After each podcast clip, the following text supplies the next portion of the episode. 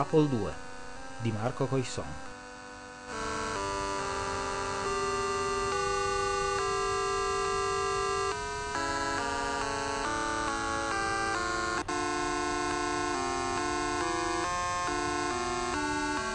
Tratto da apple2history.org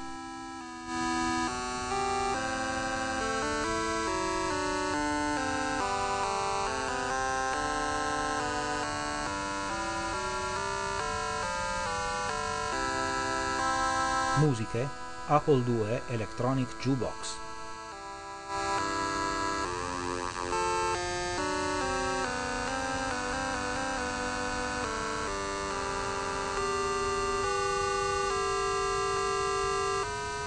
realizzato con un Macintosh e un iPod.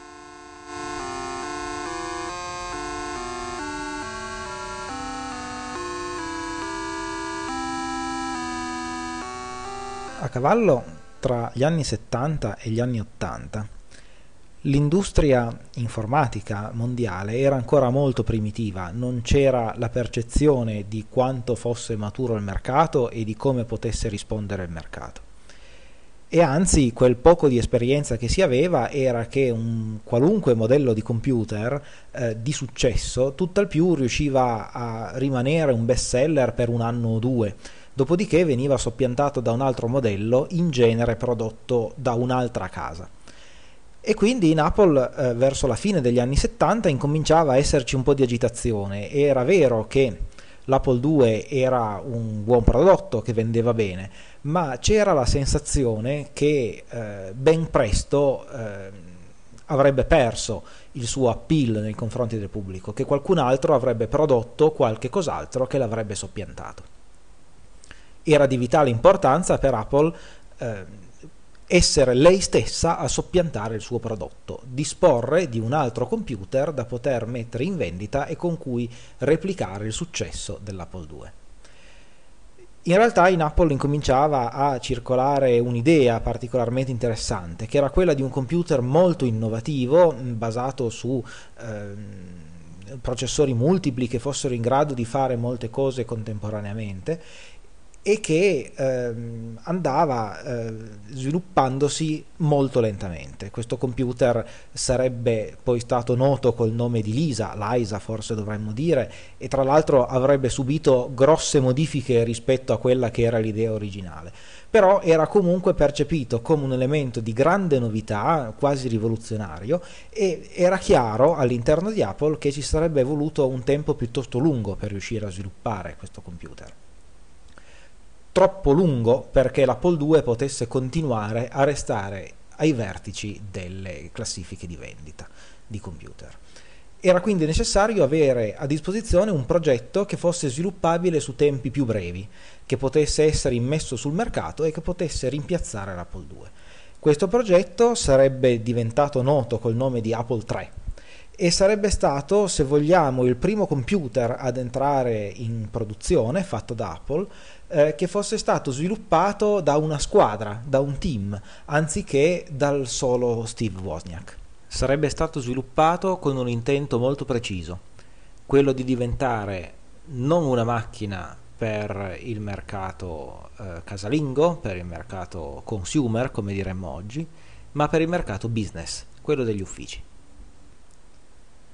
L'idea del mercato business non era sbagliata in quanto tale per l'Apple 3 il problema era che eh, si decise di porre l'Apple 3 e l'Apple 2 in una contrapposizione troppo netta. Eh, si decise di separare completamente i due ambiti eh, verso cui si rivolgevano i due computer, il mercato più serio, più professionale, business per l'Apple 3, il mercato casalingo, eh, più ludico per l'Apple 2 eh, si voleva una separazione netta al punto che eh, l'Apple 3 e l'Apple 2 dovevano fare cose diverse e se facevano la stessa cosa era necessario che l'Apple 3 la facesse meglio rispetto all'Apple 2. Questo portò a delle limitazioni sulle possibilità che l'Apple 2 poteva guadagnare eh, in termini di prestazioni e funzioni di utilizzo, ma portò anche un paradosso, siccome non c'era disponibile un si prevedeva che non sarebbe stata disponibile per un po' una gran quantità di software specifici per l'Apple 3, si decise di rendere quest'ultimo compatibile con il software per l'Apple 2 ma siccome era necessario per l'Apple 3 essere migliore rispetto all'Apple 2 in tutto, fu necessario introdurre addirittura delle componenti hardware che ehm, rendessero un po' incompatibile l'Apple 3 con l'Apple 2 perché non ci si poteva permettere, o almeno questa era l'idea, che il software sviluppato per l'Apple 2 diventasse così smaliziato da poter sfruttare pur in modalità Apple 2 le caratteristiche più avanzate dell'Apple 3. Se state pensando che tutto questo sia un po' paradossale, è vero, e in effetti fu eh, uno dei motivi per cui l'Apple 3 non raggiunse il successo desiderato. L'altro motivo fu che eh, per la prima volta, come dicevamo, Apple stava affrontando lo sviluppo di un computer ehm, coinvolgendo una squadra e non soltanto una singola persona. E il risultato fu un design hardware che presentava molti problemi. I primi modelli eh, sarebbero praticamente stati tutti ritirati dal mercato e sostituiti con altri perché erano, presentavano una gran quantità di difetti a livello hardware, si guastavano molto rapidamente l'Apple 3 sarebbe stato un fallimento, nel vero senso del termine, non si ripagò mai. Eh, in un momento in cui Apple spendeva dei soldi nel progetto Apple 3 che non si ripagava e spendeva dei soldi nel progetto Lisa che ancora non era in commercio e quindi non aveva la possibilità di testare il mercato ed eventualmente ripagarsi, l'azienda continuava a produrre utili grazie alle vendite che continuavano a essere sostenute dell'Apple II.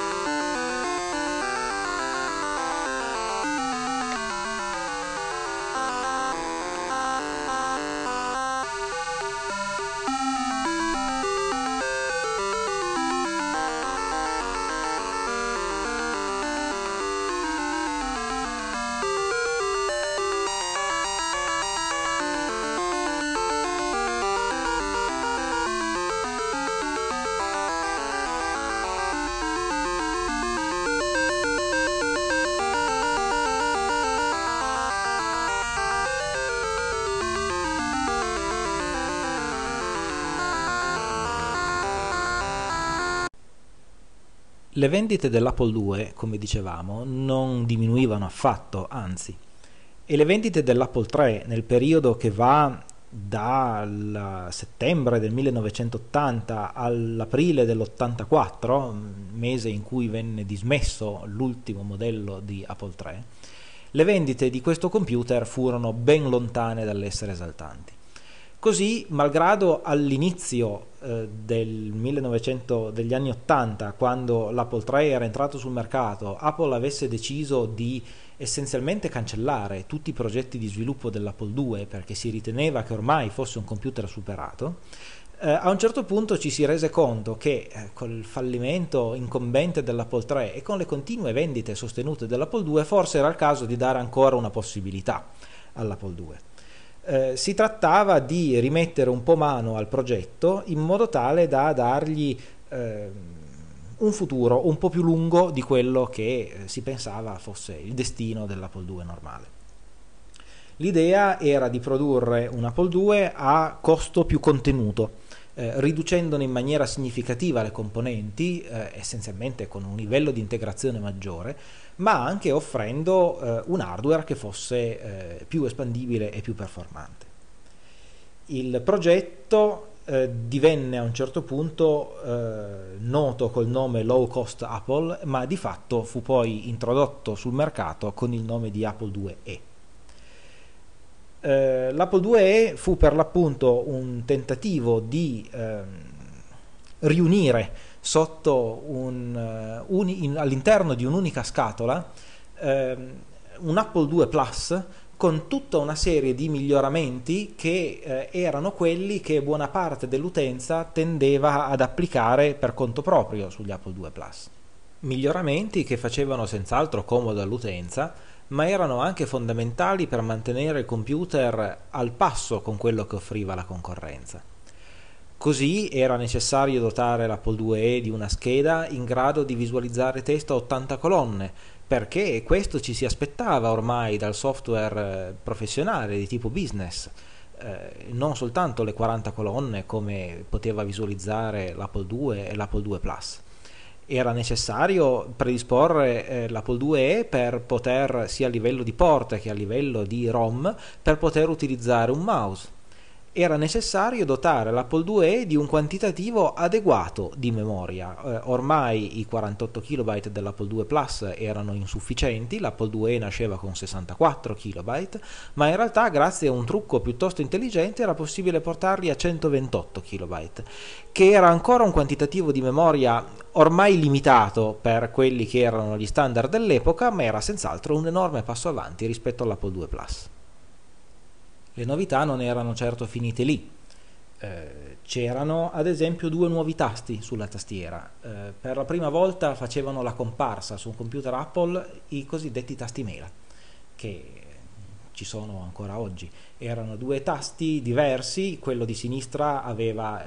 la silhouette di una mela. Eh, diciamo vuota all'interno, quello di destra invece era una silhouette di una mela colorata all'interno, si chiamavano mela vuota e mela piena ed erano dei tasti modificatori, ben presto divennero tasti usualmente impiegati per scorciatoie da tastiera. La cosa interessante è che pur essendo dei tasti modificatori non erano tecnicamente dei veri tasti della tastiera, in realtà erano collegati elettricamente ehm, alla stessa maniera dei tasti del paddle o dei tasti del joystick per cui eh, era in realtà la stessa cosa usare i tasti mela e usare i tasti della, delle paddle o del joystick. Poi c'erano ulteriori migliorie all'interno eh, della ROM, ad esempio all'interno del BASIC che supportava nuovi comandi, soprattutto per la formattazione del testo, dal momento che era disponibile una scheda 80 colonne e eh, c'era la possibilità di installare un maggior numero di schede di espansione all'interno del computer. C'era anche la possibilità di installare un tastierino numerico da affiancare alla tastiera, un'operazione che molti utenti facevano già sull'Apple II Plus, anche se comportava una serie di interventi hardware. Per l'Apple IIe si trattava di un intervento eh, supportato nativamente, era una possibilità di espansione consentita ed era una miglioria insieme con l'incrementata memoria e con la scheda 80 colonne particolarmente apprezzata dal mercato business. L'Apple IIe stava andando là dove l'Apple III non era riuscito ad andare, appunto nel mercato business, quello degli uffici. L'Apple III sarebbe stato un enorme successo, in assoluto il computer della serie 2 eh, più venduto e più apprezzato entrò in commercio nel gennaio del 1983 e eh, attraverso modifiche e migliorie che si sarebbero susseguite nel corso del tempo venne dismesso soltanto nel novembre del 1993, dieci anni dopo. Ma in realtà l'Apple IIe sarà il computer della serie 2 più longevo di tutti non soltanto per via di questo decennio di presenza sul mercato, ma anche perché dopo il suo ritiro dal commercio, ancora per qualche anno, in qualche modo sopravviverà a se stesso.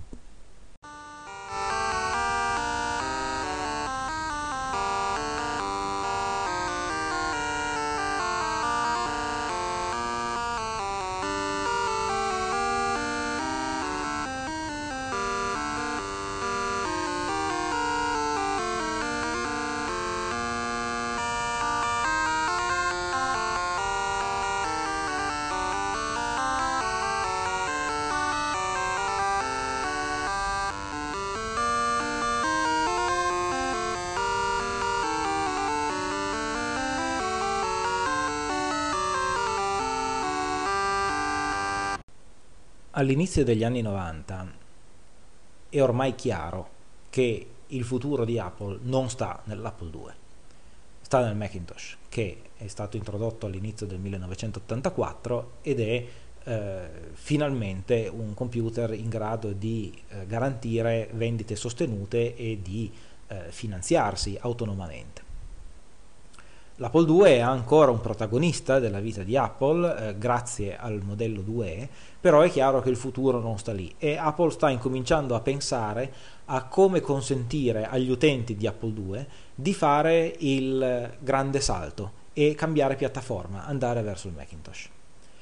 Eh, naturalmente andare verso il Macintosh comporta un investimento economico, il Macintosh è molto più caro dell'Apple II e allora Apple pensa a una linea di Macintosh che sia a basso costo, e il cosiddetto Macintosh LC, LC sta proprio per low cost. Eh, consentire agli utenti di eh, risparmiare un po' di soldi comprando un Macintosh che non costi troppo caro è soltanto il, l'inizio del percorso della transizione che gli utenti dovranno affrontare. Infatti gli utenti avranno a disposizione eh, il vecchio software per Apple II e un sacco di dati registrati sui floppy dell'Apple II che naturalmente non sono compatibili col Macintosh e quindi bisogna offrire loro un percorso per poter riutilizzare il software e soprattutto per poter convertire i dati. L'idea è allora quella di prendere il Macintosh LC e di dotarlo di una scheda da inserire nel suo unico slot di espansione che permetta di emulare un Apple IIe. L'idea non è originale, l'Apple II eh, quasi da subito eh, era disponibile con schede di espansione che permettevano di installare microprocessori diversi, che permettevano di eseguire sistemi operativi diversi. L'esempio tipico era il processore Z80 per eseguire il CPM, se vogliamo un antenato del DOS. E quindi per il Macintosh LC questa non era una novità inventata apposta per l'occasione, però era un modo per prendere un Macintosh e essenzialmente mettergli all'interno un Apple IIe fare in modo che una parte dell'hardware del Macintosh fosse utilizzato da questo Apple IIe e con l'aggiunta eh, essenzialmente di un lettore floppy da eh, 5 pollici e 25, quelli tipici del, dell'Apple II, sarebbe stato possibile eh, offrire agli utenti Apple II un cammino per migrare verso il Macintosh che era eh, il computer del futuro. Questa scheda di espansione, introdotta nel marzo del, 91, eh, sopravvisse allo stesso Apple IIe. Eh, L'Apple IIe, abbiamo detto, eh, sparirà nel novembre del 1993. La scheda di emulazione Apple IIe per Macintosh sparirà soltanto nel maggio del 1995. E questa scheda non ha solo questo primato di essere l'ultimo Apple II ad essere rimosso dal mercato, ne ha altri due. È l'Apple II più piccolo di tutti. Questa scheda ha un livello di integrazione tale che contiene un intero Apple IIe, compresi i suoi slot di espansione riempiti con eh, le schede più comuni, la scheda di espansione di memoria, la scheda per le 80 colonne, la scheda seriale e via discorrendo in uno spazio che è più piccolo di quello della scheda di controllo del solo lettore floppy degli Apple II. Ma la scheda di emulazione Apple IIe per il Macintosh è anche l'Apple II in assoluto più costoso, perché se è vero che la scheda costava piuttosto poco, il Macintosh su cui andava installata costava molto caro, pur essendo un Macintosh low cost. Quindi la somma delle due rendeva eh, questo Apple II e in assoluto l'Apple II più costoso mai realizzato. La scheda di emulazione non fu un grosso successo e probabilmente servì poco ad aiutare gli utenti Apple II a migrare dal loro computer al Macintosh, perché all'inizio degli anni 90 e alla metà degli anni 90 il mercato era già cresciuto così tanto e l'offerta di hardware si era già evoluta a tal punto che l'Apple II era veramente un computer ormai obsoleto, malgrado fosse ancora un computer in grado di suscitare grande entusiasmo e di realizzare vendite notevoli. L'Apple IIe non era il computer più evoluto della serie Apple II in realtà, avrebbe avuto due successori che però non avrebbero avuto lo stesso successo suo, eh, due successori eh, antitetici tra di loro, se vogliamo, realizzati con due obiettivi molto differenti, eh, che mm, non avranno lo stesso successo dell'Apple IIe, anzi verranno ritirati dal mercato prima ancora di quando sarà ritirato l'Apple IIe stesso, ma che rappresentano l'ultimo sussulto di questa storica famiglia di computer, in un momento in cui la stessa Apple ormai non ci credeva più. Eh, investiva ormai esclusivamente sul Macintosh, che era il computer che era in maniera logica nel futuro di Apple stessa. Ma questa è una storia di cui ci occuperemo la prossima volta. Apple 2 di Marco Coisson.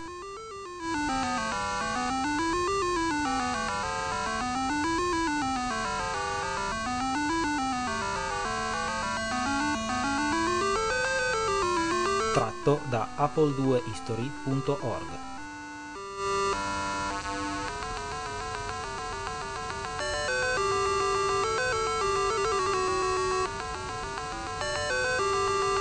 Musiche Apple II Electronic Jukebox.